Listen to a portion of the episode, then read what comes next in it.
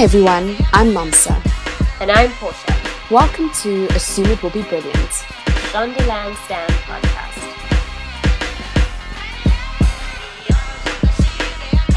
Okay, hi Portia. Hey Nomsa. How are you? I'm actually well today. Um, you know, I know I always talk about the weather, which must be boring for our listeners, but the weather is an actual thing and like phenomenon and of interest in Montreal, in a city like Yeah. Montreal, because it, it really is so extreme. yeah, and it, it is relevant to your day. Yeah. So today is sunny, which is nice, but of course it feels like minus 16 outside, which is not nice. Um, but you know, I'm, I'm doing my best. I'm but I'm okay. Like today is actually a good day. I'll say that out loud. I had a great conversation with another friend last night, and those always just fill me up with life, you know. A nice generative conversation, you know what I mean? About like yeah, things that are happening and lessons we are learning and how right. we are growing and what we see as the season of our life at this time. And that always Right. alive, you know? Yeah, yeah. So that was good. So I'm doing good. How are you? I'm doing well. Ugh, I see the, the the colonizer is always in my mind, you know? Everybody understood what I was saying, but I wanted to correct myself and use real British English or whatever. Anyway, let me stop talking. You tell me how. No, I'm also I'm doing well. I'm a little tired. I actually had two birthday celebrations yesterday. Right. One was for my mom. We celebrated a week later. And then the other one was we went to a 40th. And it was actually quite, I mean, I'm quite an introvert. So I think it's a bit a bit of the reason why I'm like exhausted today. But it was quite nice to be with people that are, you know, celebrating this big milestone, you know, for someone. Um, Yeah. and it was a, a bit about that, about, you know, like you're talking about looking at the change of season in life, looking at where we're at. And it actually made me um, think a bit um, about this topic that we're going to talk about today. And actually, when we were driving with my mom to her lunch, her birthday lunch, and driving around an area that I used to drive because of something. And I just thought, wow, I, you know, there's certain things in life that have I've gone through that I don't think about much, but Yeah. that have really been life changes or really momentous. And whether I thought it was momentous or or didn't at the time, that I look back at and I'm like, wow. Wow. And even just marvel at like how am I here in my life. So today I thought like let's chat a bit about those moments in life or those times or seasons in our life when we were maybe not rock bottom per se, but just maybe we were like, how are we even here and how and didn't know how on earth we were ne- like we were ever gonna not be in that place. Right. and Um, overwhelmed by yeah. the the prospect Yes. that is the project of living a life. yes. Yes. Yeah, I don't know. I mean, one of those things for me, I remember actually, I guess I can start back in varsity.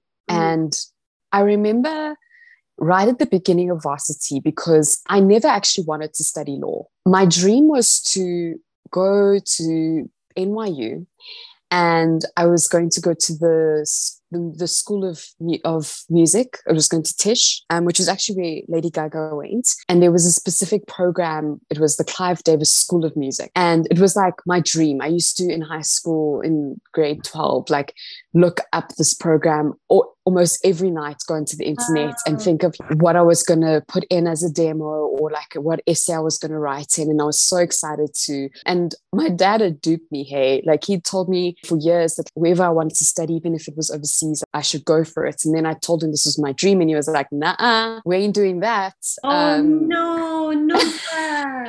I yeah. this. Yeah, so that's how I then changed to law because I thought, let me do this really. Like I am still passionate about. I've, I've always been passionate about justice, and I loved Boston Legal, and I always thought, let me be Alan Shore. Like Yeah, yeah. I loved history, and so I was. I was there. There is a passion in me about that has to do with just and human justice, human rights, Mm. women's rights, all of those things. So I was like, okay, fine, let me go do study law. So I went, but I remember in varsity, right in the beginning, walking through a little bit depressed and feeling like I'm not like this is not what I wanted. And I would walk from upper campus to middle campus. And it was just like, I remember like singing, I used to sing on the mm. way down and I'd be listening to Adele or whatever and just feeling like, how am I ever going to then do what I want to do? Like, yeah. Oh. oh my gosh, this really crushes my my dream, like my but I I get it. Yeah, yeah, yeah. And I think that maybe that was one of the first moments where it was like, wow, this is like this is hard, you know, because when you make that mm. choice to not even be on a road that could lead to what your heart like calls for mm, what mm-hmm. you long for like if you don't indulge your desires so to speak you know and not yeah. i know a lot of people and especially like we they, you know there's things that are like you can't trust yourself like you're fickle or don't be like mm. but there's a difference between impulsive potentially harmful to yourself and others desires and like what you feel in your heart is a calling to mm. experience like something that you love just because you love it, right? And it's something yeah. that you want to do, and nobody told you you weren't indoctrinated into it you just were like yeah. i love music where can i go study music you find this thing by yourself clearly in your home nobody was like have you heard about the Tisch school of music in new york you know you no I sort that you, out right? like, exactly you sorted yeah. out by yourself and i think when you when you're not even on the path to that no matter mm. what you're doing it will always feel like you'll get it in your mind that this is what life is sort of just like yes settling for what you have like going with whatever's in front of you like and you take away from yourself the choice and the pursuit of happiness. So yeah. and it's just not easy. It's not no. easy suffering. So there's less empathy in the world for that sort of thing. And also we live in a capitalist society that gives yeah.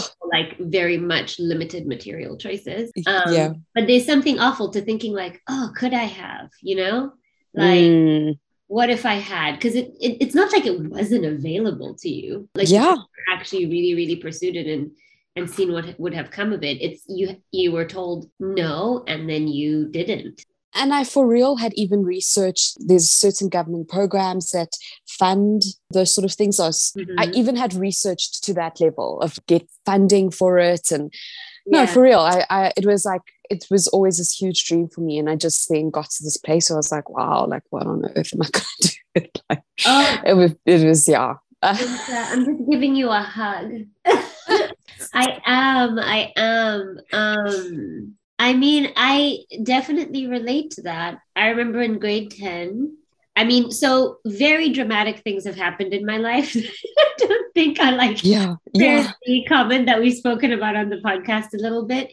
So. It's sometimes when I think thinking about like did I or didn't I have a choice is very, very confusing to me sometimes, right?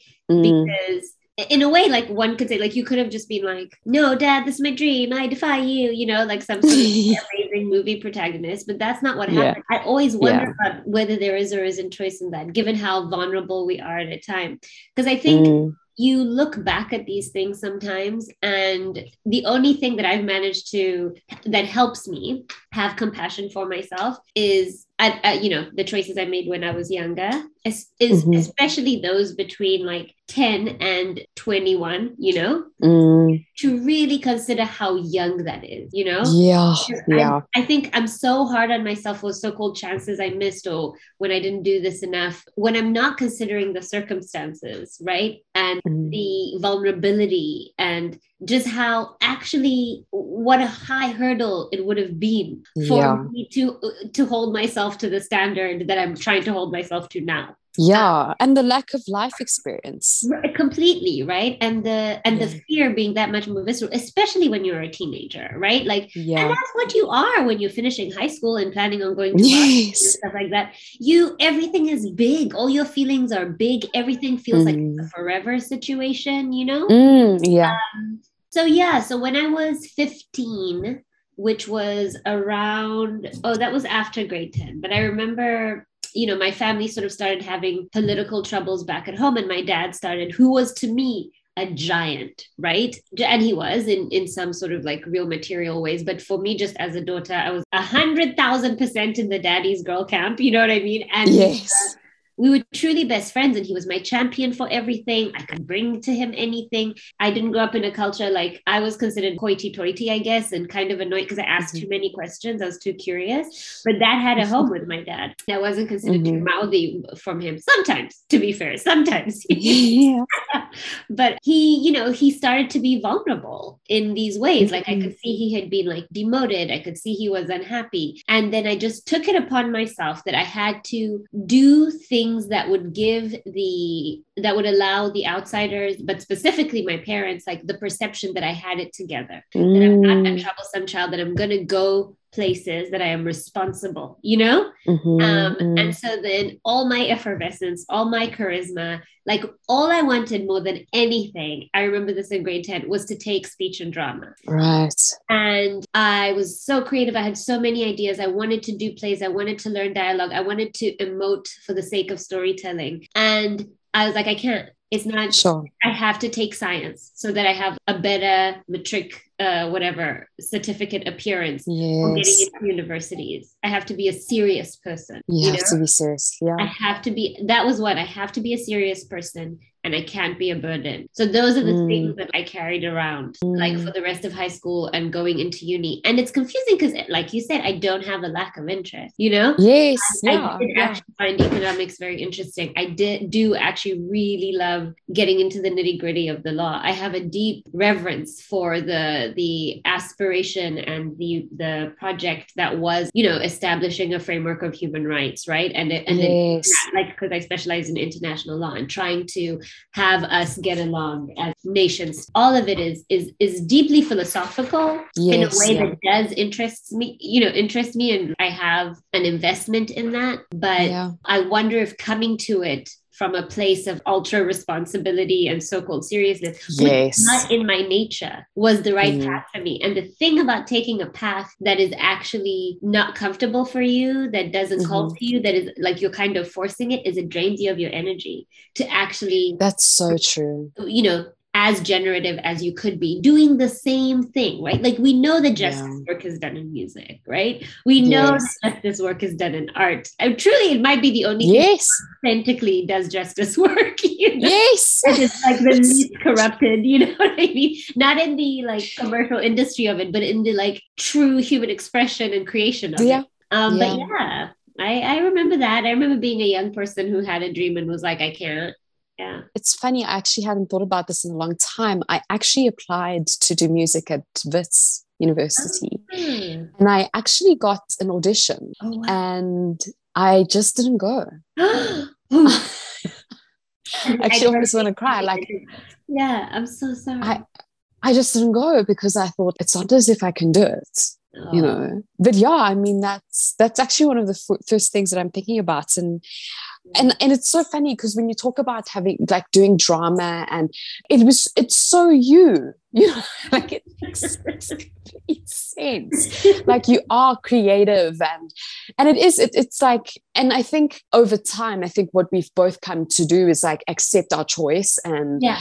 you know go with it. And I, and I definitely did. And even during articles as much as i was like this is not what i need to be doing eventually when i started working in this area after finished finishing articles i was like okay like i get this path. And it, maybe wasn't like the worst decision. Maybe I didn't necessarily make a mistake. It was just a path that I chose. And I mean, one of the other things was I remember you know this I, I, guess we're talking about the path we've chosen i think this is what it is today yeah. because i remember doing articles and hating it and not having a good time and it, it was actually with me and one of my very close friends still today um, we just we were just we had different dreams to being lawyers but we knew we had to finish articles. And she came to the decision of, are you going to continue? Because you got a choice. At the yeah. end of articles, you could choose whether you wanted them to consider you to um, for retention to be an associate or not. And I had, you know, took take, taken a bit of a break the year like in May and I said when the decision was needed, I came back and I said, no, please don't consider me. Finished articles. And my plan really was I was going to somehow pursue music. I was going to start writing music with some people that I, you know, knew. And that was what I was going to do. And I eventually, and I had money saved, but I think my dad was just like, man, he had just started uh, a new company. And so he said, like, let me, I should go do legal there. So I did. I started doing that. But at some stage, I, I was kind of working half the day. And then eventually I was not working there at all. And I became an au, au, au pair. Wow and I was driving, I was an au pair for my siblings, actually, funnily enough. And I was an au pair for another lady who I went to church with. And I was driving, to, picking up her kids from school, taking them to tennis lessons or music lessons or whatever it was. And I actually, when I think back, back on it, I was in a whole, I had a whole degree and I was a qualified attorney and I was an au pair. and you'd articled, you'd worked as an attorney. yeah, I'd, I'd, I've had the qualification. I could go and practice and I was not.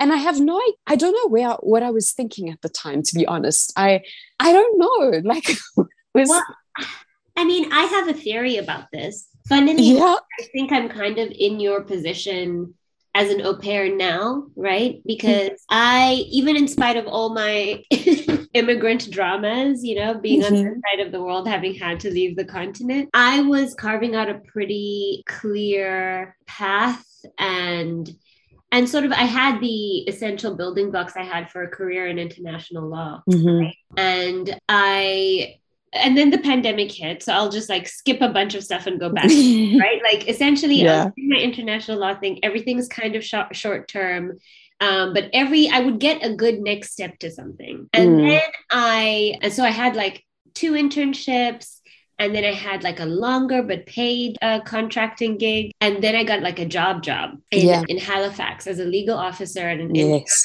human rights advocacy, which is was my stated goal in life. And I could mm. see like, okay, this is going to take me far. But I got there and I was finally static in the sense of there I was. I had my own one bedroom apartment. Mm-hmm. I have employment. It doesn't pay me badly. I'm, you know what I mean? I can yeah. handle my life, and this is me now in my life, no longer having to survive. Yeah. I've kind of got this now and but the job wasn't nice you know what i mean i wasn't yeah enjoying myself and my boss was difficult and he said some things mm. that were racist and mm. that made it that made it hard for me to respect him and i was really trying to be to do my job but the truth of the matter was that i had spent just over a decade extremely kind of uh, anxious and mm. very high functioning anxious person right i was achieving mm. i in that time i accumulated four degrees you yes. I passed the New York State Bar, which is no small feat. When it was still hard, they've switched to an mm. easier way version of it. I had been broke and lived in Europe, like working, you know, one and a half jobs and sleeping on couches. Like I had put in the sort of hustle and grind. And you know what's funny? I would not have told myself, only now I can mm. say, I was really hustling and grinding and burning myself to the bone. Back then, I always thought I wasn't doing enough you know sure. i still think sometimes i'm not doing enough and then of course in the background i have the trauma of my family literally being hunted you know what i mean yes. and then the hunt ending with my dad's murder right yeah and in that same year that my dad was killed i was in a terrible car accident and my friend who was driving was par- was um paralyzed yeah. which is just something that i'm still not I because I, I, have to process it on my own. You know what I mean? Like I don't yeah. have and I don't know yet how to do you know, grief properly. I mean, who does? We don't live in this society yeah. that really nurtures, yeah. you know, processing hard feelings. You're supposed to put them away and just be a champion in life. But anyway, I digress. So by the time I was at this job by myself and supposedly with a handle on my life, I basically became extremely depressed. Mm. Like it it all just landed in that moment because I couldn't reach out for anything that I absolutely needed to do with urgency to keep my head mm. above water. Mm. Um, and the job didn't go well. I wasn't doing a great job. I can't even pretend about it. You know what I mean? Like Mm. and we it's it was also just not an environment i also learned a lot about the kind of working environment i need to be in and that I'm more of a collaborative person than I am an independent worker, let's say. I can do stuff by myself, but I needed to be connected to a larger project, not just a soldier for boss. And I had to leave. And I, when I was leaving, I tried to sell my furniture. I sold most things except my bedroom set. And somebody had responded to my ad and they were like, Look, I needed to be shipped. So I'm going to pay you your price and send you more money so that you can pay the movers who are going to come. And I'm telling you now, something felt off the whole time. Long story short, he was a total scammer. He gave me a bad check and I lost like two grand. And I was moving into the basement of my family friend's house. And again, like that's even lucky that I had them. Like there's so many other things now when I look back, I'm like, wow, look at the angels looking out for me, you know? Yeah. More people to come to the rescue. And what's crazy is I managed to sell the furniture as separate pieces. Like eventually, like somehow there was suddenly interest after that big loss. But I remember breaking down the furniture into pieces, forcing it to fit in these in this wonderful, loving couple's basement, and me just having my little suitcase in there and going into the bathroom in the dark and just crying on the floor yeah after losing my money because it really felt like what is going on you know Mm. and i hadn't yet gotten my next job which i did it was another contracting but, but again a step back you know Mhm. and Mm. like where I thought I was pursuing. And right after that, I got another opportunity to go back to The Hague. And I did for a temporary situation. And I did an exam to be maybe hired full time. And I didn't do well enough. Other Mhm. people beat me out. And I remember panicking. And I was like, I used to be such a good test taker. What's going on? And Mm. ending up coming back and even now when the pandemic hit i left my contract job and took a job um, elsewhere. And it's again it's well below my qualifications. But i have been doing over that time i have found that i needed the last five years. I could not be if i was in a high pressure job i would never heal. Because Sure, there's yeah. that emergency escape hatch I have to always be surviving, to always be okay. So I honestly think when you're not doing what you're meant to do, or when you've lived in survival mode, uh, your your your life force is just like I need to slow you down. I need to get you to rest somehow. You literally Sure. could not carry on in that job at your dad's place. And even though you don't feel like you decided, and part of you probably feels like you failed down into something else, Yeah. you need to recover. Like I'm like, oh yeah, of course, this makes sense to me now. Like what you know, it's a spiritual thing for me as well. I really feel like God is like, settle down, sis. You know, you are not Mm. full. Like your cap, you're run, you're running on empty. You know.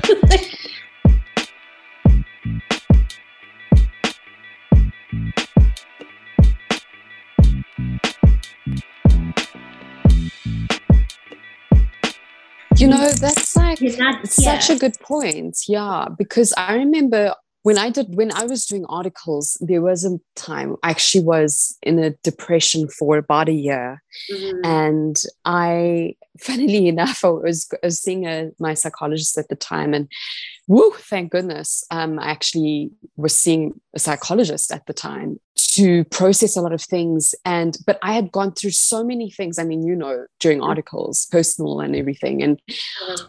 I think you know the working at my dad's um, company was not really super high stress until the end, but I did actually need. I think especially after that end, I needed the I needed what you're talking about that space and that time to heal. But interestingly, I got into that wasn't even my rock bottom. I there was a time after that where I had actually I'd loaned a family member money to purchase a car. I didn't loan them money. I allowed them to purchase a car in my name. And it's so funny. Years later, I saw in the Bible, it literally says, don't ever do that. Have you ever? I mean, I that's why I'm afraid after watching Tinder Swindler. The literal Bible, it says, don't do that. But I that. did it. Don't let Um, buy a car in your name. No, for real. And not car, but like don't let people do the basically it's in it's in Proverbs. And if Yeah. you read it in the Passion Translation, Yeah. it literally says, Don't do what I did. And I did it. And I remember at the time I was paying for, at the time they were able to afford the payments, um, but everything's going in my name. So they put money into my account. And but eventually they were not. And my car that I was driving was in their name wow. because because they had bought it for, for me. Right. Yeah, yeah, yeah. So when they stopped being able to make payments on the car that they were driving that was in my name, I was filling in the gap. What I didn't know was that they were not filling in the gap. They were no longer making payments for the car I was yeah. driving. And one day I came back from a holiday in December and imagine I'm paying for a car, a really expensive car. It was really expensive car. Mm. And I get home and I had just arrived. We'd like driven back from, you know, from the from Durban. And I went to bed, woke up. I was not even wearing, you know, like all my clothes were dirty. So I was like wearing like mixed match pajamas, holy bitch pajamas, whatever. And I get this bang on my door. And I'm like, what on earth? Who's banging like the police? Yeah. And I get to the door and it's the sheriff and he's come to repossess my car. Oh my God. Yep, I remember this. And I had no idea how bad things had gotten for the family member. Like I had no idea that it was to a point where they didn't, they were not telling me any of this. And had I known, of course, I would have been making the payments for whatever, both cars or whatever. And they took the car. And I was now without a car and I was now without a job for other reasons. And I had to make a decision to leave my like cancel my my um, lease and move into i had to basically move into um, a friend's garden cottage that's literally i actually can't believe it. okay yeah it was really rock bottom, huh? it was rock bottom. And I remember telling my landlord, it, it was like the, the realtor, the realtor, look, I have to cancel the lease. I'm giving you notice. Please, can you start looking for someone else? And the, the guy that I was dealing with, he just was poor at the job. So he didn't communicate properly with his boss who yeah. I had always been dealing with, and she was fantastic. Shout yeah. out to Natasha. she was fantastic, but I dealt with this guy, Ryan, and he was awful. Mm. And it finally got to Natasha, but by the time she got to her, she didn't have enough time. Yeah. So I remember moving, I was getting my stuff moved on this day. And I remember standing outside phoning Ryan because now Natasha was like, she didn't know and she didn't have enough notice, even yeah. though I'd given enough notice. And I basically have to pay for another month. And I phoned this Ryan, and I remember I was standing outside the complex and I was like looking into the streets, cars were moving past. And I remember Greg was like um, by me, and I was I was shouting on the phone, and it was like, you know, he'd just gotten me at this the wrong time in my life. Yeah. It was like, I can't let this, it was about six and a half grand. I can't let the six and a half grand go. Yeah. You know? Oh, and God. I had to. And it was a long period in my life where I just didn't have a proper job. I was working. Oh God, it was, yeah. Doing like a bit of work, like doing work, but not earning a salary, so to speak. It was more like stipendy amount. Yeah. And I didn't have a car. And I was living in this granny flats, not paying rent. Like, and I just never, I didn't know where my life was going. And it's so hard in those moments when you're like, what is going to happen? yes. oh man. Yeah. I mean, and that's why they um I don't know who they is, but I hear quite a lot of people say if you're gonna laugh about this in in five years, you may as well like laugh about it now. I think yeah. Say that or think about like five years from now, does this matter in order to sort of choose a response to a situation? Mm-hmm. You know? Because if you're really in that moment, standing outside, your car's gone, your job's gone, you're in someone else's and you decide to respond to your life from that place. oh man. Yeah, those moments are quite something. It was wow, Portia, like wow. when you just I, and I look back on it now and I think it really was a rock bottom moment and and I've learned so much since then. And I I can't say I'm I mean I'm not I'm not ungrateful for that time. I mean would I have preferred not to have to go through it? Absolutely. Yeah. but but I I'm you know I did I grew. Yeah. Even as rock bottom as it was I was never I never went without a meal. I never so I mean mm. truly my, my my angels were there like I I yeah. I mm-hmm. was never without necessarily like and I, I, eventually moved back home with my mom and that was also a blessing in itself, in and of itself, yeah. you know. And I, I just look back at even just looking at the time since then. I'm, you know, I've got a job.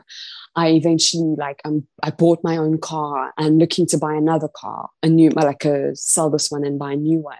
Yeah. And it's like I am in a completely different place to where I was, like completely different. And I just wow, I'm gratitude. Look, yeah, yeah. I mean, it's the only thing you can have. Uh, my next question was going to be Do you remember what the first thing was after rock bottom that gave you hope again? Alerted you to the miracle that is whatever is, is out there that is not in our 3D dimension that looks out for us? To be honest, I honestly felt um, the place that I was given to live in for yeah. me was my lifeline because it was not too far from where I had lived, lived, and it was still going to be close to where I was now going to, you know, be working a bit.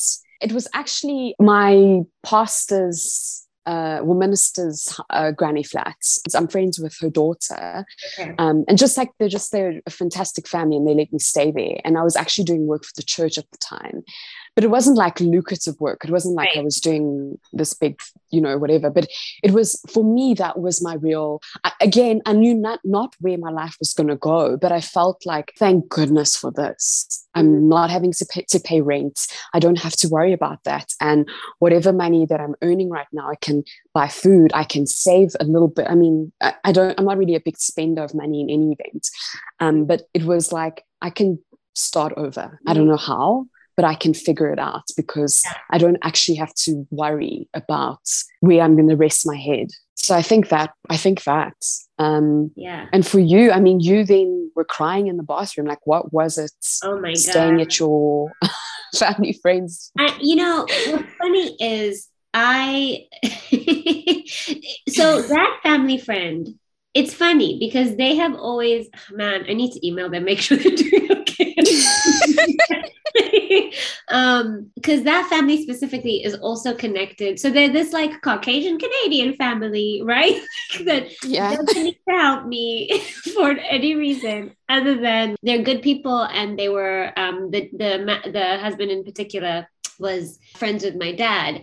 And it's funny that I was crying in his basement in Canada, in like Nova Scotia, years later when before that, like his other connection to me is, and this time was really a rock bottom where I could see no way you know like mm-hmm. zero way out. So when i was just when i had finished uh, we graduated together actually when we'd finished law school. You remember i went to argentina? Yeah. Yes, so yes, yes. while i was in argentina the uh, government that we that my dad and the family had to run from canceled um, my passport all our passports. Yes. All had passports. And um, thankfully, it wasn't my country of birth. So I could go back to my country of birth to apply for a passport. And at this time, I had gotten into McGill Law School in Montreal. Yes. So excited because I didn't think I would get in. My matric results were not what I wanted them to be. But you know how when you apply for grad school, you do it before? Because I knew I wanted right. to do it. So I had applied and all I needed was, was like my results to put in the portal of application and be done. And mm-hmm. I remember hitting send just because I had already done most of the legwork, but I had no actual hope. And I remember the email came when I was in a random Spanish class next to a very annoying American person, like a nice person, but I hate how they don't try to sound Spanish. They just make yeah.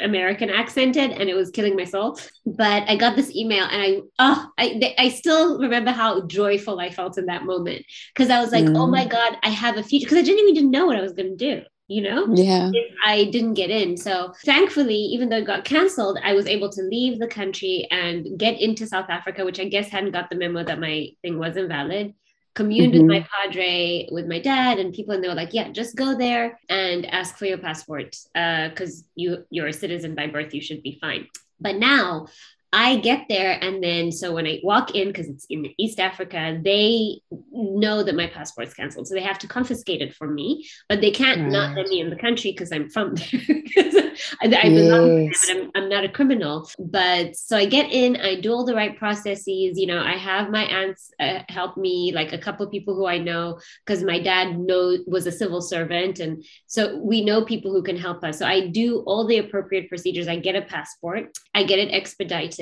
and I get my South African visa, and I'm heading out to leave, and I get detained at the airport because. Right. The government that canceled my passport was basically saying that I'm a criminal. None of this has to do with me. It all has to do with my dad, right? But it's about yeah. people playing political games with each other. We've all watched um, all the shows of yes, yes, of how this works and how they have to get to people. So this is my personal movie. Okay, what is that yeah. thing that Kevin Spacey was in? What was it called? Kevin Spacey.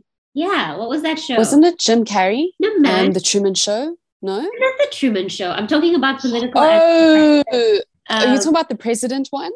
Yeah, yeah. The way he plays Frank Underwood. What's the name of the show? Oh yeah. Um, podcast, but, um, I'm at Netflix. Netflix's show is called. anyway, we've all seen Scandal in them. Actually, this is Shondaland. I should only be referring to Scandal. Yes. Scandal yes. they blackmail all the family members to get what they want. So I get taken to this room, and then the with because like they take me to the immigration office, and the head of immigration, who had given the order to stop this person because they'd been told, he looks at me like, "Why is there a child in my?" like, why is this student like this is not a mastermind criminal you know what's going on? And then the chief of police who who's the one who calls in like, tips of whatever um who it later turns out was in the pocket of like the bad government anyway whatever. These are all details mm-hmm. that are unnecessary.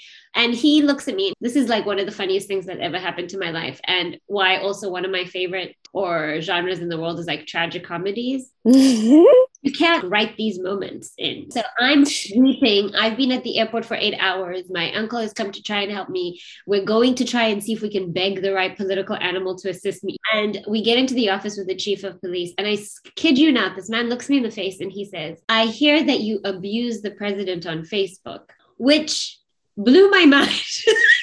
like I had been like in tears and I was trying to keep it together. And I literally let out a laugh because I couldn't believe it. I couldn't believe that an entire upper person in the government was talking to me, a 21 year old, a 22 year old at the time with like zero power in the world about Facebook. Like they know my dad has been in trouble and arrested. Did I have choice words? And they weren't even really choice to say like I don't like dictatorship. I don't even know what it was yeah. he was referring to, but I could not believe that he was we're restricting your freedom of movement because this is your crime. this is your crime is that you wrote words on Facebook because I was like, but who am I?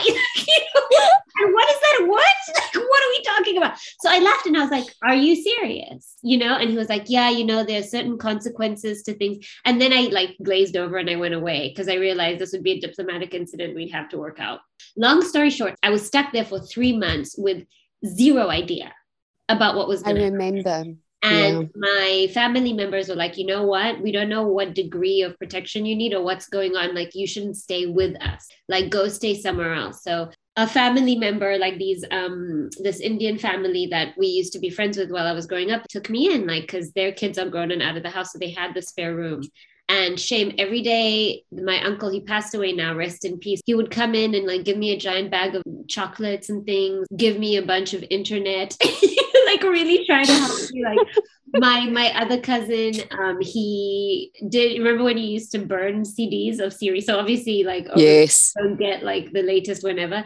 And so this is how i got into the show sons of anarchy which is so random he like gave me all the series dvds he had so i could watch on my album i mean on my laptop but so this guy whose bathroom I was crying on the floor with, right, happened to be who was also friends with my dad from a while ago. And this is why I can never be somebody who the, the kindness that strangers have shown me overwhelms me with gratitude. When somebody helps you and they don't need to, mm. they don't mm. even really know you. And the way I finally got out of that position was a random older woman who I also have to check on, um, who used to be a professor at McGill and had happened to work in the country, read in the newspaper about this thing, and contacted um, her friend who happened to be the ambassador of that country to South Africa, because in the article it mentioned I had gone to school in South Africa, and he uh, and saying like, "What's this going on? Like, do you know about this?" And he also happened to be friends with my dad. So my dad's like, oh. "You just got into McGill. Do you know who this like professor lady is?" And I was like, "I have no idea who she is." And he's like, "Well, you know, I'm going to be in contact with her because she's asking." So they talk and they become friendly. And she contacts the president's office because that's where she had done her research just for fun. And she's like, why are you keeping students out of my out of oh school? Like she's very casual. Like, let me tell you, this woman is the quirkiest woman you'll ever meet. I genuinely that she was an emissary of like the Lord's angel just to help me. Wow. zero connection to me or my fight, my dad or his fight and she just got herself involved. And mm-hmm. that phone call marshaled things on to move faster and for people to be like this is just a student. We shouldn't be putting her through this. This isn't Sheesh. about this. And so they were like okay here's your passport. But then came the issue of the visa. Now student visas to canada take about three months to process. Oh. and so I didn't have a passport to give them. But the guy whose bathroom floor I was crying a couple of years later happened, to, and also the the place to send your application is in in Nairobi only, right? Right. Because so, uh, they have like a centralized place, and so I had to DHL my passport, and the head of consular services at the time happened to have been trained by the guy whose bathroom floor I was crying on. So oh they were able to expedite this process that usually takes about three months to two weeks. Oh my and word. So I was and, and by the way, the I was waiting the whole time and school started, McGill started. And I was emailing them saying, Hey, I'm working on this, I'll be there. I received an email saying, Hey, this is the point at which we generally advise that you no longer pursue coming. We can defer because um, you've, you're going to have missed too much by the time you arrive. And mm-hmm. I called my dad and I was just crying the whole time. Like I didn't even get a word out because I was like, what am I going to do? It doesn't even matter. When's this going to happen? And the, the very, the next morning I woke up and um, Nairobi said, you know, we've DHL'd your stuff back. Like I have my student permit. And so I could oh. email McGill back and say, I will be there on Monday or Tuesday. I don't even know what day it was. Grabbed my passport, went straight to the travel agency, gave them all the money that we could fundraise. And then I ended up here in my life. You know, Montreal's been a saving grace. Yeah. This is where I've come back to every time. It's a whole yeah. But that was rock bottom, let me tell you. That phone call where you couldn't speak and it was just tears and you were not sure. I was like, what am I going to do trapped in this country as a political refugee, even though I was born here because of your drama, Papa? You know, like, sure. like, I don't know where to go. You know, and then he's feeling terrible because that's a parent. To me, that's like very miraculous. Sure. And so even when I was crying on that floor, on, on his bathroom years later on the floor, in that same job that had felt like just pulling teeth for me, I had mm-hmm. supervised three interns, one of mm-hmm. whom we had become close, and she had sent me the job posting for the job I was able to get here. It was a small contracting job, but I needed to come back to a place I felt safe. Mm-hmm. Um, and I made friends with her friends, and they were like, "Oh yeah, we just moved into an apartment. We have a huge sleeper couch. You can stay with us however long you need." I do not know these men. They just let me stay. you know, but I mean, we became friendly, obviously, you know, but again, they just popped into my life. Like I didn't ask. so you know, wow. always a tomorrow. Oh, that was a long story. I'm gonna have to do so much editing. Sorry. no, please don't.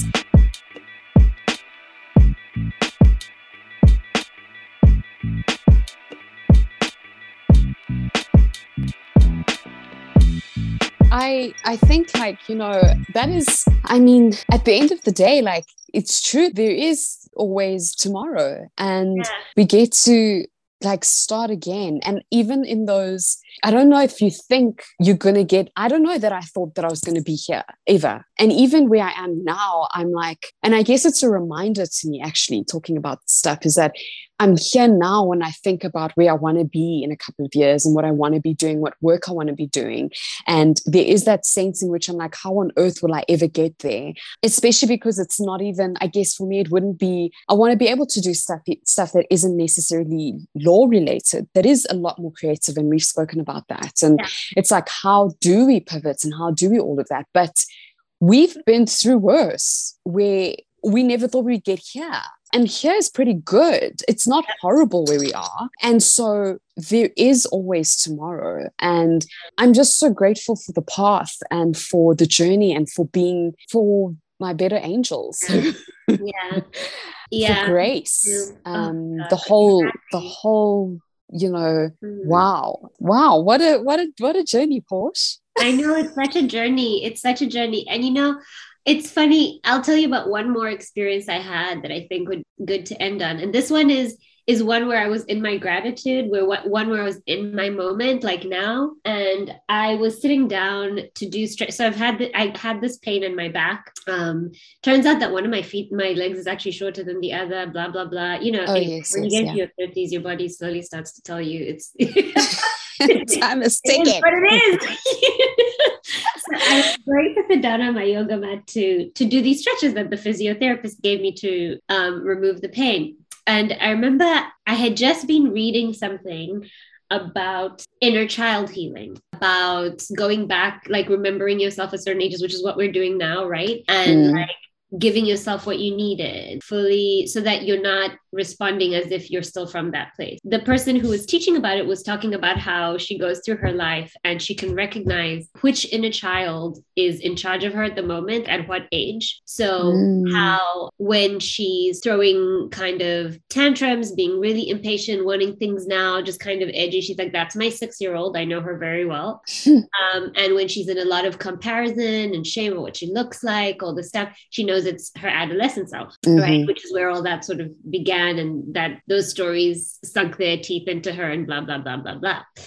So I'm I've just read that information and I go to my to to go to my stretches and so I'm thinking about it. I'm like, okay, what you know, what is my adolescent self like? What would she think of me right now? And I was looking at myself and I was like, she would not believe it. Mm. And I was thinking about how I used to look at young adults on TV, whatever, in those shows, and be like, mm. wow, that's so cool. Like, imagine having your own car or going to yoga class or whatever. You know what I mean? Yeah.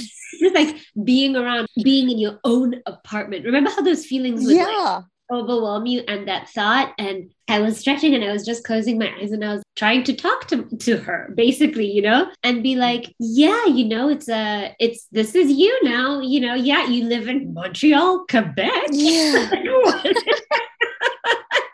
Who would have thunk it? And yeah you need to stretch because this is what you do now. You know this is one of the ways you take care of yourself seems this is so mundane, but so I was thinking about that and closing my eyes, and then I I went back. I went all the way back to when I was like a little baby, and I was looking at myself sitting in on, in my little high chair because you know there's these photos, and I have some vague memories. And I suddenly just started what like talking to myself, being like, and just seeing the innocence of a baby, it's me, and being like, oh my god, you're gonna go through so much you don't even know, and oh, it's crazy, like you know, and yeah. the thing, you're so tiny, you're perfect. You know what I mean? Like yeah. there's nothing wrong with you, and so much is gonna happen, and you're gonna forget that you came, you're not like there's nothing wrong with you, but you figure stuff mm. out in mm. some of the coolest ways, and you have all these like, oh my god, your friends. I want to tell you about all your friends. Oh. and I started to see myself growing up a little bit in all these different places. And around age uh, seven or eight, it switched from me thinking about like, communicating with my younger self to just witnessing myself and loving myself in those moments. So mm. even when I would flash upon a hard part, and these things that seem silly, like I had an incident once where two of my friends in primary school, I think I was about uh, how old was I? I would have been in like grade three or four, came up to mm-hmm. me and they said, Hey, Portia, we don't want to be friends with you anymore. you are becoming a bad girl. And even teacher Elizabeth thinks so, thinks so. And that crushed me because I was loved oh. school. I was a teacher's pet. And so, you know, you know what I mean? And it was so sad. And I was just looking at myself and I was just like, I love you right there, Portia. Okay. Oh. Even there, I love you. And in all these like little moments that like these memories that were coming back to me, especially when I was having fun, I'd be like, you're the coolest. I love you. You know, mm. when I was in like a really hard place, like when I was crying the night my dad had to flee and it was really mm. scary for me, you know, and I didn't know how to manage it. Like from this place, I really like was witnessing myself in that position and having the memory without trying to run away from it and just saying even right there in that moment where you feel like you like life is trash and you're trash and nothing works like I love you deeply. I love mm. you right there in every moment of your life because you're always doing your best. Mm. And so, mm. yeah, now I try to just bring that to now. I have no idea. Like, you know, I'm in a situation right now in my life where I'm like, geez, Louise. Yeah. yeah. but, you know, yeah, they will be five years from now, like you're saying. There will be a time from now when I'm like, wow, you know, like, that yeah, was, that was then, you know. Yeah. And I actually, I also have just, I think I had a story I was going to share, but then I've literally just forgotten what it was. But the the one that's actually just very silly is I remember, and this is just about like, I guess, also not knowing exactly how things are going to unfold, but it's actually a very silly one, but it's very fun. And just to end off with, I remember when remember you had just yeah you were living in canada in montreal the first time and i was like I'm gonna visit you, Portia, because of um, what's the festival called? Um, Osheaga. Osheaga was happening, and they had the coolest liner, the coolest, oh coolest liner. So cool. we were like, we have to, we have to do it. I said to my dad, I'm going, I want to go to this festival. He's like, oh yeah, let me organize you tickets. And he got this like this contact who was in Canada, but this guy was not saying anything, remember? And we were like, okay, but like I've bought my tickets and everything, like I'm coming and we have to go to this festival. Like we we have to go. So um we bought I decided like let's just buy general tickets, but they mm. were all sold out. So we had to buy. Didn't you buy from like yeah somebody on some site on the internet, and I had to buy different tickets for each day. For each day, we had to have like different day passes. Yeah, so we ended up with eight tickets. no, we had, we had six tickets in the end because we got tickets. ourselves day passes for each day. Yes. Yeah. yeah. And at the very last minute, like I'm about to basically board, essentially. oh my god, I remember this. Then we we, get- we get confirmation of the tickets this this my my dad's contact has actually arranged. Yeah. And they were VIP. and this is why I can't attend festivals anymore because I've had the VIP experience and I just can't live my life differently now. they were VIP weekend passes, Portia. Like they were incredible. And we now had to like sell all these day passes. I'll never forget. We're like, how did we go from zero tickets to eight tickets in under 72 hours? And now we have to sell these. And neither of us really has like our laptop. We're borrowing situations. We're like going online. We're meeting people at random places. We're trying to have lunch. It was so messy. But I would, I mean, it was just experience. Would not have it was anybody else it was the best and it was like this real like complete nonsense push away of getting to where we were. It was like actually the most roundabout, chaotic, and then had the most incredible time at the best music festival ever. And I just, I think we both, we both might take you know a bit of that sort of journey exactly but here's the thing and then we have the story and then yeah. we know the difference yeah. I'm slowly only now starting to accept that everybody is a work in progress. You're a work yeah. in progress. I'm a work in progress. And our experiences do not define us. They cannot. Only we can they cannot. You know, decide who we are for ourselves. Only we can define ourselves. But you need experiences to learn anything. Anything meaningful yeah. anyway anything that you can actually carry that helps you hold your center. I've been through this, therefore I actually know this, you know? Yeah. Um, yeah. Yeah. I don't know that there's a conclusion yeah. i always want to conclude because that's the paradigm but the story continues you know? The story continues. The journey continues. And i i'm really thankful for i guess like where we both have come and where we are. And i'm just mm. it just for me is like you know what we're going to get to that VIP experience. And yes, whatever the journey yes, is to get there, yes, like it's going to be so fun. And I can't wait to keep sharing it with you, Portia. Me either. I, I was I got, I got stuck because I want to say me neither, but is it me? I it is neither, right? I can't. Me neither. Oh, me neither. Yes, it's in the negative form. Jesus, you need to. I know what's going on. no, yes, absolutely. Absolutely. Oh, I love you so much. Thank you so much. I love that. you. Thanks for this. Yeah. Um, but we'll chat soon. Yeah, we will. We don't have a quote for today. You know what? I we don't, but I will post something. Um, when we post, I'll Okay. post a quote for this that will fit. Okay, we can just be like, do your best, everyone. oh, okay. Thanks so much, Nomsa. Thanks, Posh. Bye. Bye. Thanks for listening. You can follow us on Instagram at Assume It Will Be Brilliant Pod. And if you have any queries, questions, or comments, please email us at assumeitwillbebrilliant at gmail.com. And remember, step out into the unknown, assuming it will be brilliant. If you want to support the show and help other people find us, please leave us a rating and review on Apple Podcasts.